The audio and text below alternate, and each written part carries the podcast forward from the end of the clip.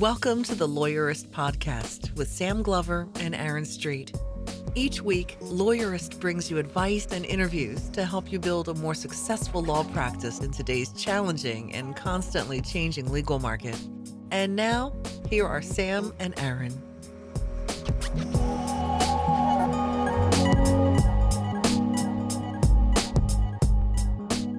Hi, I'm Sam Glover. And I'm Aaron Street, and this is episode 160 of the Lawyerist Podcast, part of the Legal Talk Network.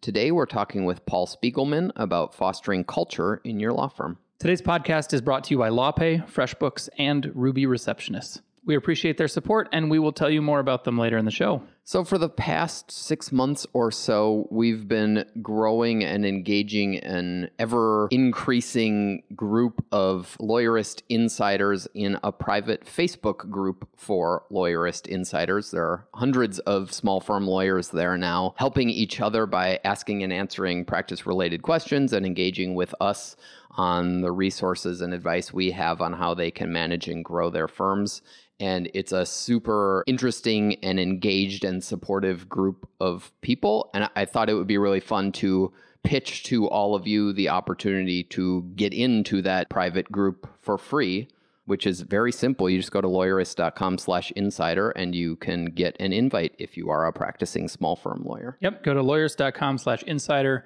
join there and we will send you an invitation to join the Facebook group. You can't join straight from Facebook. We need you to go and register on our site first.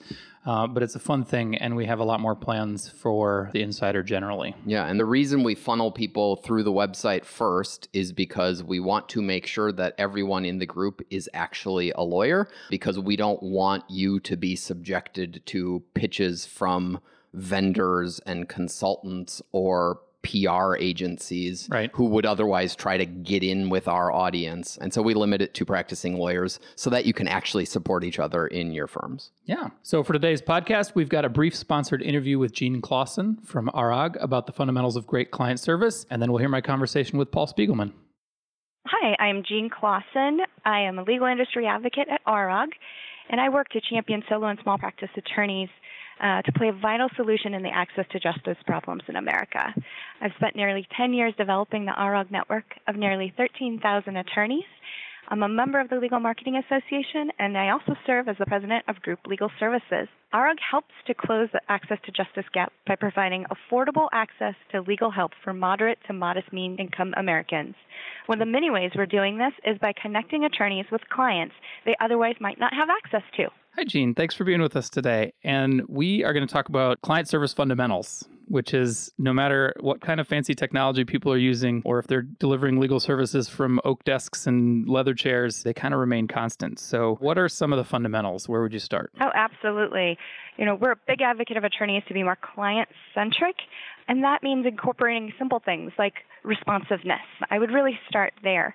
I think it's all about setting proper expectations for your clients to keep them up to date with maybe their case status, let them know the best way to reach you by phone or email or text, and also keep a current voicemail recording so your clients actually know when you're available and when you'll get back to them.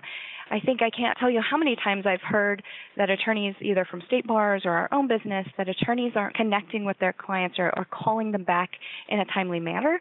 So just even returning every voicemail, even if it's just to say what your availability is, I think really helps that client understand where you're at and really helping them overcome their situation. One thing that we try to talk to people about is also talking to your clients about how they would like to communicate. For example, I know a lot of lawyers think, oh, I'll just send a letter and let them know. And like for me, if you send me a letter, I might open it three months from now. it's a terrible way to keep in touch with me. And so I think being responsive, as you're talking about it, probably means more than it means getting back to people and keeping people aware of things, but also making sure that you're on the same page about how you're going to communicate, right? Absolutely. I think you said that well. Where you know it's really being deliberate in how you design your business model to incorporate you know that design. And all the technology in the world i think you mentioned it earlier you know won't help if you're not just really looking at the fundamental basics of delivering great service that just can never be overlooked. Really putting you know your consumer hat on is really important and kind of taking it from the perspective of what kind of service would you expect and would you be happy with the service that you're sharing with your clients from a personal perspective. I think that's probably something that not enough lawyers do put on their empathy hat and put themselves in their client's shoes and, you know, would I be happy with this? That seems like a pretty powerful way to gauge whether or not you're likely to be making your clients happy. And just humanizing. We talk a lot about, you know, humanizing your practice.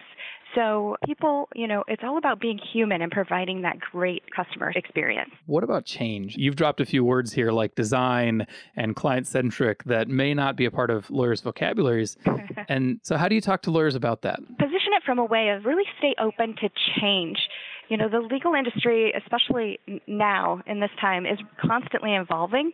So you know, we try to really collaborate with partners like you, Sam, and the lawyerist to really bridge, you know, the, the gap between the circle of influencers to the actual practicing attorneys and their staff. So don't forget about the staff. It's really important to educate the entire office in your firm on kind of uh, staying relevant and staying current. And you can do that by really staying in touch with what's happening at your local bar, your state bar, and on a national level, or even staying connected through social media and other outlets that are providing really great content on everything from technology and what the latest and greatest tips are to those customer service fundamentals that we've been talking about. I mean, because we're talking about change in what the world that your clients are functioning in, right? Like, you know, lawyers often think about legal technology, but technology changes the way your clients' businesses operate too. And it's helpful to stay on top of that. The way people communicate, interact with each other, the way markets change. Those are all things that if you embrace them, you can take advantage of them, right? Absolutely. Understanding the consumer is, is huge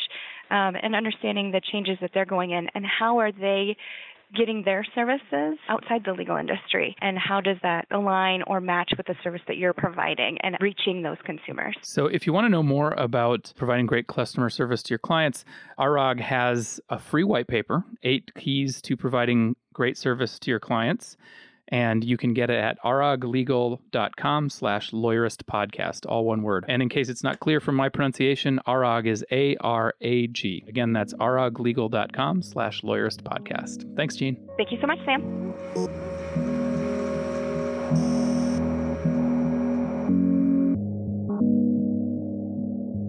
Hi, Sam. Pleasure to be on today. My name is Paul Spiegelman. I am a business person who's learned and grown along the way, like many of your listeners probably. I had a, a, a long career in, in healthcare after a very short career practicing law. Uh, but I found that uh, whether it's a law business or any other kind of business, there are choices that we have to make in how we run our companies. And over the years, my passion for business centered around culture and the relationship between driving an employee focused culture and then uh, how that leads to not only a better company but a more profitable company. And uh, in my healthcare business, we grew that business to uh, around 400 people over a 30 year career and ultimately sold that to a very large company and started a small, a couple other small companies along the way. But uh, always with this theory that if we created an environment in which people loved what they did, that would lead to customer loyalty. That customer loyalty would then generate uh, the ability to, for us to gain profits that we could invest back in our people. So over the years, I really became passionate and kind of an evangelist for this idea that uh, culture really equals leadership and how we lead our companies uh, makes all the difference in the world. Uh, and whether you're on the front line or you're the CEO, we all want uh, just a couple things in our careers. We want to feel that there's purpose, that we're valued in what we do, we have the opportunity to learn and grow. So when I have the opportunity, I love to talk to leaders about that. And what I find is many people resonate with these kind of messages of running a values driven business, but obviously quite often ask themselves uh, or me uh, how to do it. And so, bottom line, there's a lot of practical ways that you can get involved in this kind of work and make uh, a better life and company for yourselves and your employees. Well, I'm glad you're with us today, Paul. Um, culture is something that we think about a lot internally at Lawyerist, and that I think a lot of firms are starting to find on their radar. But before we start talking about culture, I'm curious about the like the three word thing that you gloss over on all of your online bios, which is you are a lawyer and you you practice law briefly. Uh, what did you do? Well, I I uh, grew up in Los Angeles, and and uh, after going to UCLA and always wanting to be a doctor and and uh, getting a D in chemistry, I ended up uh, following in my dad's footsteps. And my dad was a, a, lawyer, had a small practice for many years, actually retired at 85 years old and had you know a wonderful career doing that.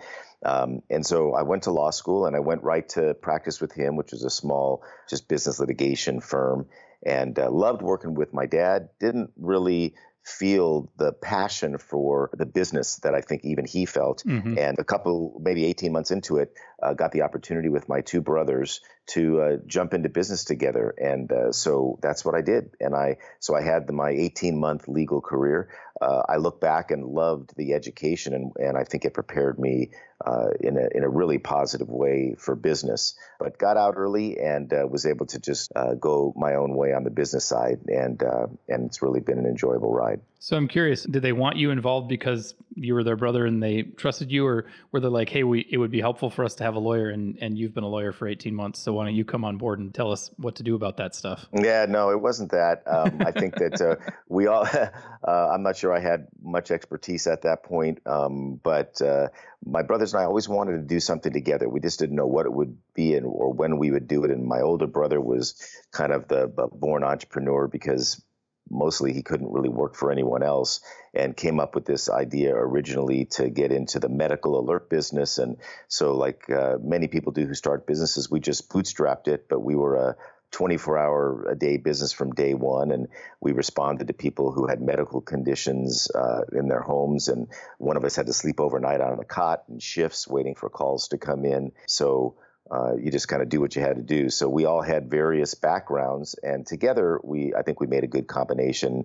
Uh, but uh, we were, I, I, think, probably hoping that I wouldn't need to use too much of my my legal background uh, if we just stayed out of trouble. Well, and then so the you know the story of Beryl Health is, in brief, is you did that for a while. You got a big contract and kind of took off from there, uh, and eventually got bought, and then kept working on culture and at Stericycle. But I'm curious, like culture is a buzzword everywhere now, and and I think it's probably penetrating even our the legal industry's consciousness. But at what point did you realize that culture was a thing that was helping to make your company successful? It's a great question, Sam, because we really never thought about it that way we weren't intentional about creating a certain type of culture or certain business. But when early on, I think we might have had 10 employees at the time, and we would hear from our employees comments like, wow, this is a really fun place to work. And we said, well, what makes it fun? And they said, well, you and your brothers seem to genuinely care about us. We do things together, uh, and you seem to really care. And, and we said, well,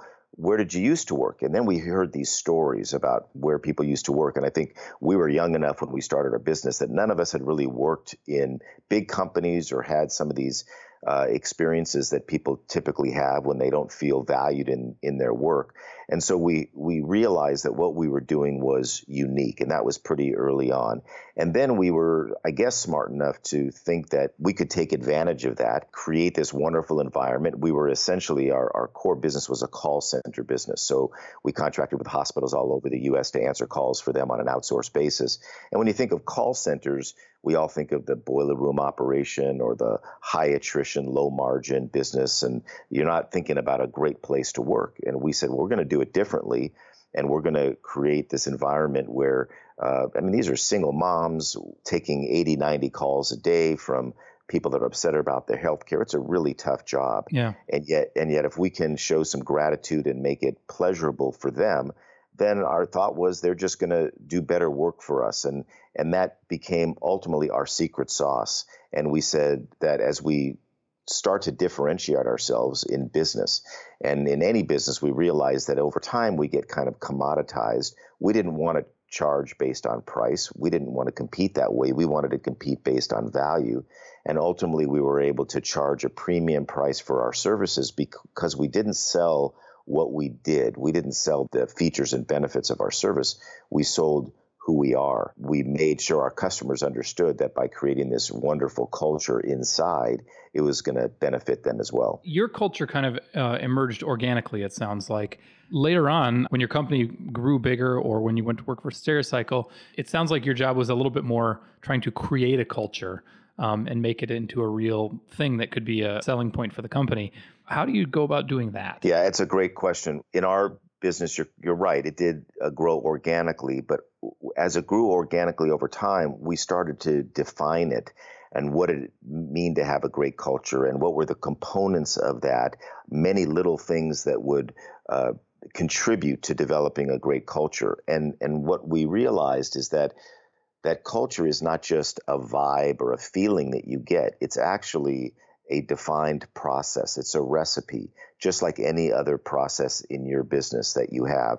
And and I believe that business leaders need to respect that culture process even more than many others. You know, we don't think about documenting the culture, and I think we do need to document it. We need to make sure that we consistently apply it over time. When you're small, um, it's maybe a little bit easier to do that. But a big question people have is, well, how do you scale it as you grow? And as we went from 10 people to 100 to 400, um, then we put systems in place to make sure that that culture survived. And when I sold the company to this large public company called Stericycle, um, I got the opportunity to do something I'd never done, which is to work in a, in a large company. And in this case, uh, the company, I think the, t- the five years that I did that, uh, I think when I sold it to them, they were about 10,000 employees and they grew to 25,000 in the five years. Um, I was there. They did 30 to 40 acquisitions every year. So just imagine that challenge to try to create a culture or uh, institutionalize it. And so the idea there was, was really the same thing. Like I mentioned earlier, is that how do we make sure people understand the purpose of the business and why they're there? How do they feel valued and appreciated in the work that they do? How do they have the opportunity to learn and grow? And what we found was that the the answer was not so much in uh, the the senior the CEO or the senior leader, although they definitely had to participate and sponsor and buy in and support it. Then you have the front line that people that are really doing the work every day. They love this kind of attention. But when then you start to look at the, the middle managers, the supervisors, and people that have grown in the business and quite often don't know how to do this kind of stuff and, and are focused on hitting a target or a number and not understanding the impact of spending time with their team, growing their team, slowing down every day to show that they care about the personal lives of, of their teammates, um, and then learning how that's going to impact them in their business. So uh, I can't say I'm the expert in any of this, um, but I did have the opportunity to go to a larger company and try to figure out how you can you can scale these kinds of things. And uh, it's a long term journey. It never ends, whether it's a small or large business. Well, and so what about you've talked about going from 10 to 25,000. What about a, like a solo practice? I mean, a, a, lot of half the country's lawyers are in solo practices. Can you have culture as a solo? Oh, yeah. You know, culture really is defined, uh, you know, in a couple ways. And many, many, many people look at it differently. But I, I think a lot of it is the extent to which your your employees, uh, your team, yourself are, are willing to do discretionary work and go above and beyond and really understand the why you're there and have that permeate the business as well as the message as i said earlier that you deliver. Um, there's tons of lawyers right? Tons of solo practitioners and small practices and and in this day and age all of us have choices in terms of who we work with and what I like to say is that no matter what business we're in, we're in the relationship business. Our method of developing those relationships, our methods of creating our ourselves as thought leaders in an industry, just like you've done, Sam, to, to expand your scope, allows you to build your brand, your personal brand. And I think that that's for a solo practitioner who's looking at this has to kind of stop and realize that that impression that the brand they make uh, on the outside all starts on the inside. And how can they develop that? Even if they have just an assistant or or a paralegal or whoever that's working with them um, i think it's important no matter what size you are so we need to take a quick break to hear from our sponsors. And when we come back i want to pick up on something that you dropped sort of in passing but i think it's probably central which is this idea of documenting culture and integrating it into the way you do things. So we'll be right back. Did you know that attorneys who accept online payments get paid 39% faster on average than those using traditional payment methods? With LawPay, the only payment solution offered through the ABA Advantage program, you can accept client payments online, via email, or in person. No equipment needed. Visit lawpay.com slash lawyerist to sign up and get your first 3 months free. Trust the only payment solution developed for attorneys and recommended by 47 state bars. LawPay. Being a self employed lawyer is hard enough, which is why dealing with your day to day paperwork on top of it all shouldn't have to be. FreshBooks makes ridiculously easy to use cloud based time and billing software that will help you work smarter, get paid faster, and become more organized. With FreshBooks invoicing, you can create and send polished professional invoices effortlessly in mere seconds. FreshBooks can set you up to receive payments online, which can seriously improve how quickly you get paid. You can track your time either by using their mobile app or your desktop, meaning you'll always know what work you did, when you did it, and who you did it for. There's also a super handy deposit feature so you can invoice for a payment upfront when you're kicking off a project. To feel the full impact of how FreshBooks can change the way you deal with your paperwork, FreshBooks is offering our listeners a 30-day free trial. To claim it, just go to freshbooks.com/lawyerist and enter lawyerist in the how did you hear about us section. Ruby Receptionist is a live remote receptionist service that is dedicated to helping lawyers win clients and build trust one happy caller at a time. From their offices in Portland, Oregon, Ruby's friendly professional receptionists ensure exceptional client experiences by answering calls live in English or Spanish, transferring calls, taking messages, collecting new client intake, addressing common questions, making outbound calls for you, and more, just like an in house receptionist at a fraction of the cost. More importantly, they sound like they're sitting in your office. For a special offer, visit callruby.com slash lawyerist2018 or call 844-715-7829. That's 844-715-RUBY. Okay, we're back. And Paul, so you kind of ran right past documenting culture, but I know it's core. Um, and I think you're talking about values there. Can you run with that and, and tell us like what what is the relationship between values and culture and what's so important about values? Well, when we think about a culture or any process we have um, in business in particular, there's got to be a foundation. Where do we start? And I get this question a lot. And I think the foundation of a great culture is the, the mission and vision and values that um, permeate your company or your practice, if even if it's one or two people. And quite often, when we're that small, we don't take the time to articulate what that is, or we see some mission statement somewhere and we put a plaque on the wall. And, and I'm not talking about the plaque on the wall. Um, this stuff has to actually be genuine, and it's a really a process that you go through. Um, and uh, I just did this with a small company yesterday where actually an organization that's been around a while but didn't have a, a, definition of what their culture was or what it meant to be a part of that organization.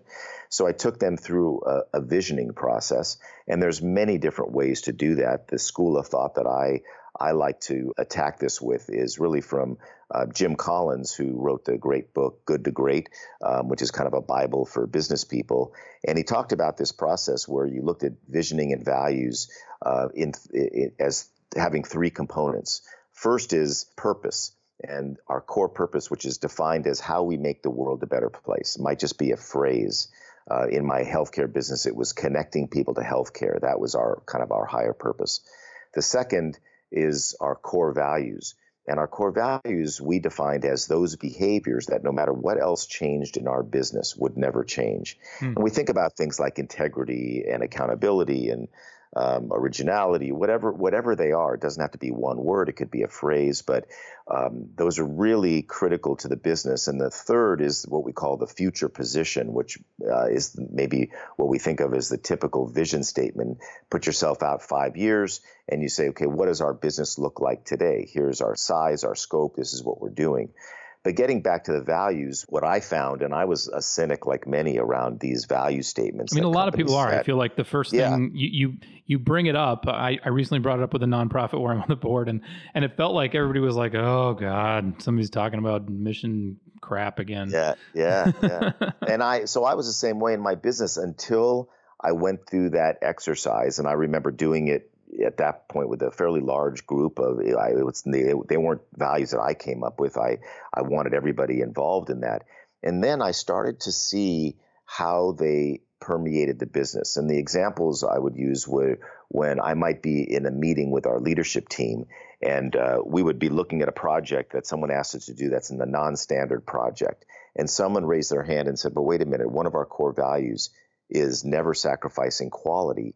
And I believe if we take on this project, we're going to sacrifice the quality of all of our work. And I mm-hmm. thought, aha, you know, they're applying one of the core values. Or maybe that we're having an employee situation uh, that's really kind of sticky. And the manual says in section 3A, this is how we're supposed to deal with it.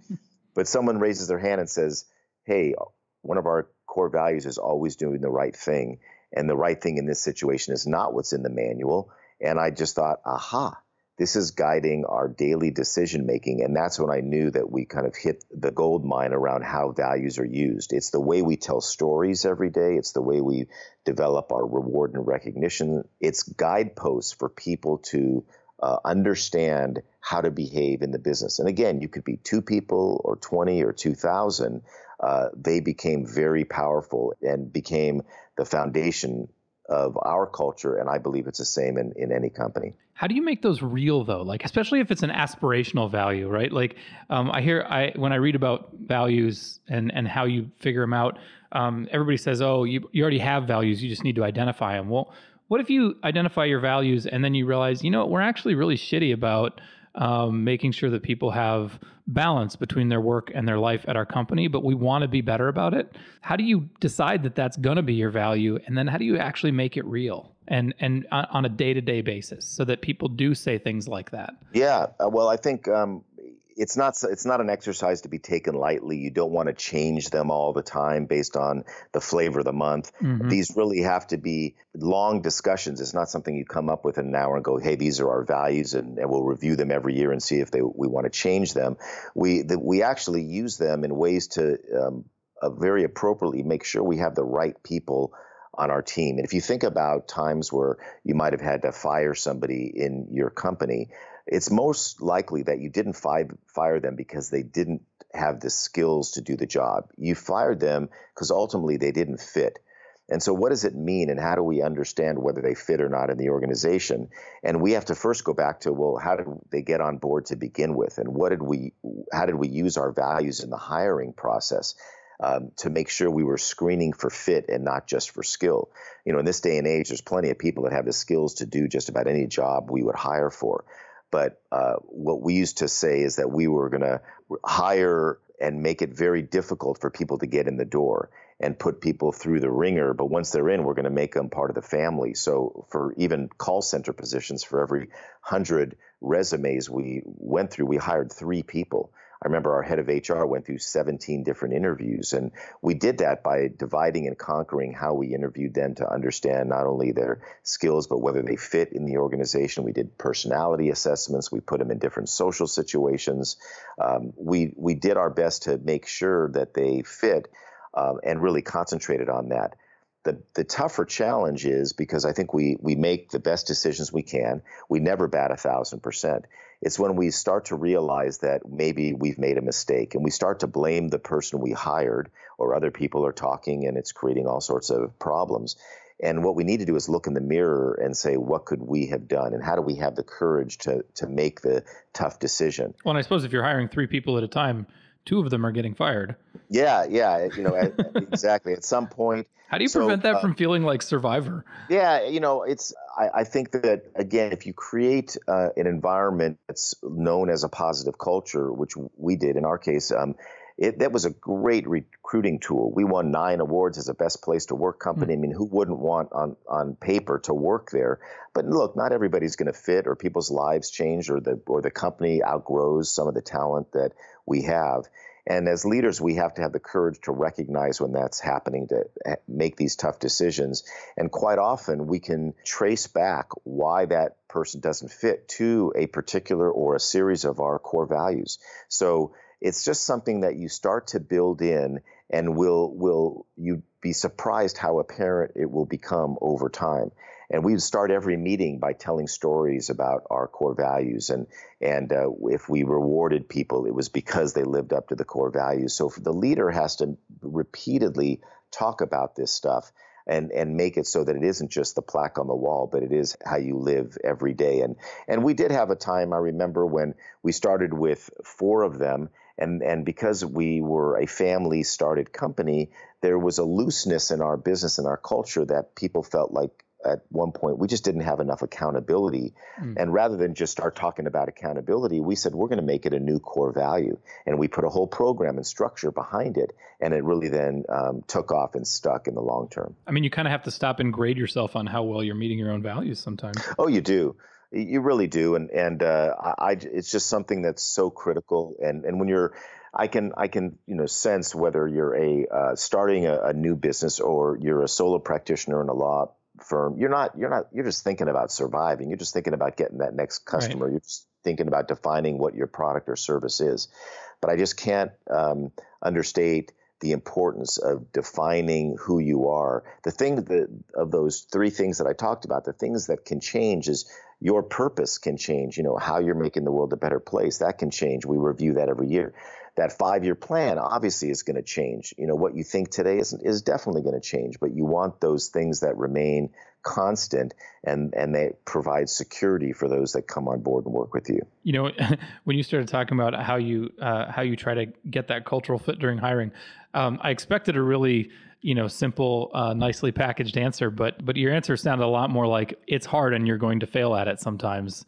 So build in some safeguards uh, and backups. Yeah, there's just no way we're gonna we're going to always get it right. Um, and uh, but especially when we're growing, we get sometimes so excited about we just got the budget to hire the next person, or we our practice has grown, and so hey, we get to hire the next one. And you see a really good resume, and you meet somebody and go, wow, this is perfect. You drop them in, you want to give them a computer and a phone and, and let them go at it. And and and I just say you got to slow down. Mm-hmm. You got to slow down and go through this process and be really deliberate about it um, and try to do your best, knowing that at some point you're going to fail. Uh, and then set yourself up to have honest dialogue going forward because all of us have stories of, of how we procrastinated, took too long, finally decided to move somebody out of the organization, and everybody else is looking at you and saying, What took you so long? Yeah. If somebody wants to start working on culture or or learning more about it, I guess, what are the steps they go through? I, I assume step one is if you haven't sat down and done your mission, vision, and values, that's step number one. You know, I think it, that that is step number one in terms of the process. But before that, what I always like to understand is um, when if a leader's talking about wanting to do more in this area, and let's say they haven't done it before, um, it, the one that that that interest has to be genuine. Mm-hmm. And then two, the question is, well, whose job is it to do this work or to start this work? And I and I like to say that the more inclusive you can be, the better. You don't want to go through this exercise and, and hand it to the people that you work with and just say, okay, I've come up with this new thing. So whether you have one or two other people in your firm or you're larger than that, um, sometimes um, we have leaders who uh, are more command and control style leaders, people who have grown up just saying, hey, look, I learned as a leader to be directive, tell people what to do, and it worked for me. The world's changed, and now this idea of more collaborative leadership and team focused leadership has taken hold. And you need to create trust in those you work with that when you decide to go down this culture route, that you're really genuine and you're going to stick with it over time. So I think you need to be vulnerable with your team and just say, hey, this is uh, something that I think is important. I've learned that there's a maybe a better way to do business. I'd like to do it with you, do it together. Once you get that buy-in, then you start with that mission, vision, values, uh, and then you look at your other programs over time that show. Uh, you know how we can do reward and recognition and training programs and other things and uh, many small things that can be done they don't take a big investment uh, it's ultimately just starting by showing that you care listening, uh, empowering your people to be themselves um, that that you work with, and and uh, you'll you'll start to feel this feeling. I, I remember going to Stericycle, these these uh, very directive command and control leaders who had you know years of success in the corporate world. Just and their their success came from hitting targets hitting numbers. They never felt what it was like to impact someone's life and someone's career. And when they started to focus on culture they got that wonderful feeling as well. And so the message is you can do well and do good at the same time. And I, yeah, I suppose the hard work starts after you've identified your values. Then, then you actually have to make them real and walk the walk, not just talk the talk. I, I mean, I think that's why everybody is so, you know, groans when you talk about mission, vision, and values because they know that they've worked places that have those things, and there's a disconnect between what it says on, you know, on the break room wall or um, or what they what it says on the org chart and and what people actually do and how they behave day to day. That's why that's why people groan. But um, the challenge is to make it real and embody that culture. Well, and the fact is that there are companies that live it well and companies that don't. And whether mm-hmm. you're starting your own company or going to work for another company or a firm, then uh, then you have a responsibility to do your own due diligence to see if that is real. And that's by talking to the leaders, seeing how it permeates their business, seeing how you know you can walk in a place. My my first book uh, was called Why Is Everyone Smiling because people would come and tour our call center and just walk around at the end of the tour, come and meet with me and said, God, everybody just seems so happy. You know, why is everyone smiling? I said, I don't know, you know, go ask them. But it turned out that you could just feel it by walking in the door um, that the environment cre- we created just made people happy to be there and you could see it on their faces. And, and you could walk in, you know, even in my short legal career, you can walk in any business, any law firm, you can tell. You can walk in a restaurant, you can look around and say, you know, do these people look happy to be here? do they do we feel like they're they're treated well? So um, I think that's that's really where we start, and and and I can't um, overstate the fact that it is a long time commitment. You know, culture is not a project. Yeah. It is it is who we are. It evolves over time. We'll always be challenged by it, but the results are really incredible. I mean, we were able to be five to six times more profitable than other competitors in our space. You know, there's books that have been written about larger companies that we've all heard of, like Southwest Airlines and Whole Foods and uh, Container Store and Harley Davidson, these culture focused, employee focused companies that far exceeded um, in terms of growth and profitability uh, their peers. Why? Because they have this employee first mentality and culture and values that really mean something in the organization. I think that's a nice place to end. And I, I neglected to give a shout out earlier to Nicola Abood, whose Leaders Love Company podcast is where I first heard you talk.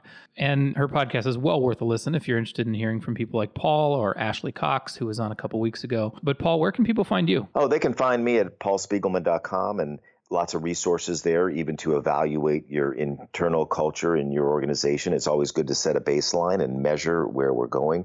Uh, but I think uh, I'm so pleased that the legal profession has is taking a closer look at this as well because uh, we're we're a business like any other business, and I think that. Uh, uh, lawyers and, and their teams and uh, can feel this impact and grow even better companies and practices um, by embracing this idea that culture is a very critical part of our business. Well, thanks so much for being with us today, Paul. My pleasure. Thanks for having me.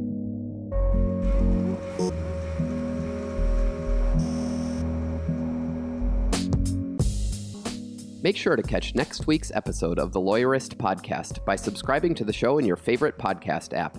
And please leave a rating to help other people find our show you can find the notes for today's episode on lawyerist.com slash podcast. The views expressed by the participants are their own and are not endorsed by Legal Talk Network. Nothing said in this podcast is legal advice for you.